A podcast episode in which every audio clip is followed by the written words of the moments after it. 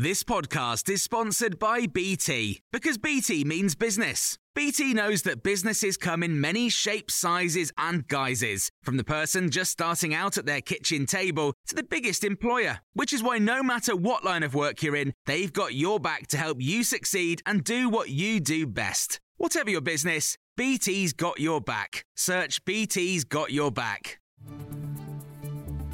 This is your Times afternoon briefing for Friday, the 6th of January. The Duke of Sussex's revelation he killed 25 members of the Taliban has caused concern among security experts. In his memoir Spare, Prince Harry describes how he thought of them as chess pieces rather than human beings. Military leaders say it could spark desire for revenge among Islamist terrorists, affecting Harry's safety. It's one of many revelations which have emerged after the book accidentally went on sale early in Spain. Others include being physically attacked by his brother Prince William during a confrontation about Meghan Markle. Royal correspondent Jennie Bonds told us Harry seems muddled. He says he believes in the monarchy uh, which actually quite surprised me. But he does not believe in the institution, or he hates, he, he, he has contempt for the institution. Uh, he can't say if, if he will have a part in the monarchy in the future, and yet he point blank says he does not ever see a time he'll return as a working royal. So it is shot through, it seems to me, with contradiction. Sir Robert Bucklands told Times Radio the government should reach a bespoke agreement on the nurses' pay dispute.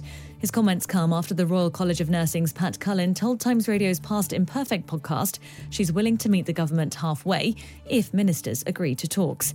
She says her union's members do understand the current economic climate and would consider a pay settlement of about 10% instead of 19. Also, Robert, a former cabinet minister, says the government should find a middle way to deal with the long-term issues in the NHS some sort of bespoke arrangement does seem to me to make sense. Otherwise, you're upending the whole structure to deal with a problem now. You know, uh, I think we've got to draw a distinction between the short term pressure that is clearly there at the moment and then the longer term issues that the government have said they want to address by a, a workforce strategy, which we've been waiting for and we're waiting to be published. It, it's clear that there are long term issues here that need to be sorted out. Meanwhile, the Prime Minister is not ruling out sacking people for not going to work during strikes. It says the government brings forward new proposed laws to ensure minimum service levels during walkouts.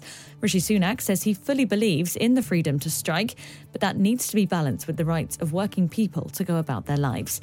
But Alex Bryson is a professor at UCL who specialises in trade unions and labour relations. He told Times Radio there's one big issue with this new legislation.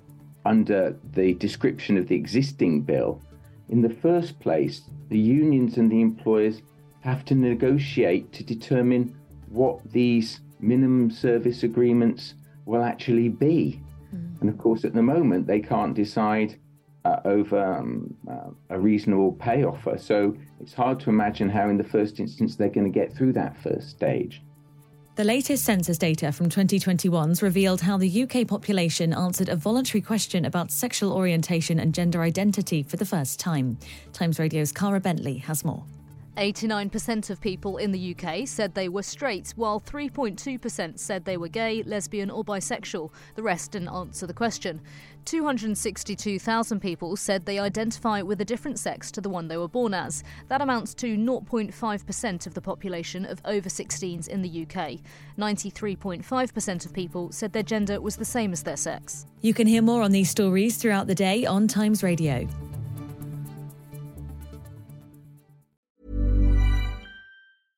Small details are big surfaces, tight corners are odd shapes, flat, rounded, textured, or tall. Whatever your next project, there's a spray paint pattern that's just right. Because Rust new Custom Spray 5 and 1 gives you control with five different spray patterns. So you can tackle nooks, crannies, edges, and curves without worrying about drips, runs, uneven coverage, or anything else. Custom Spray 5 and 1. Only from Rust-Oleum A lot can happen in the next three years. Like a chatbot may be your new best friend but what won't change? Needing health insurance. United Healthcare TriTerm Medical Plans are available for these changing times. Underwritten by Golden Rule Insurance Company, they offer budget friendly, flexible coverage for people who are in between jobs or missed open enrollment. The plans last nearly three years in some states, with access to a nationwide network of doctors and hospitals. So, for whatever tomorrow brings, United Healthcare TriTerm Medical Plans may be for you. Learn more at uh1.com.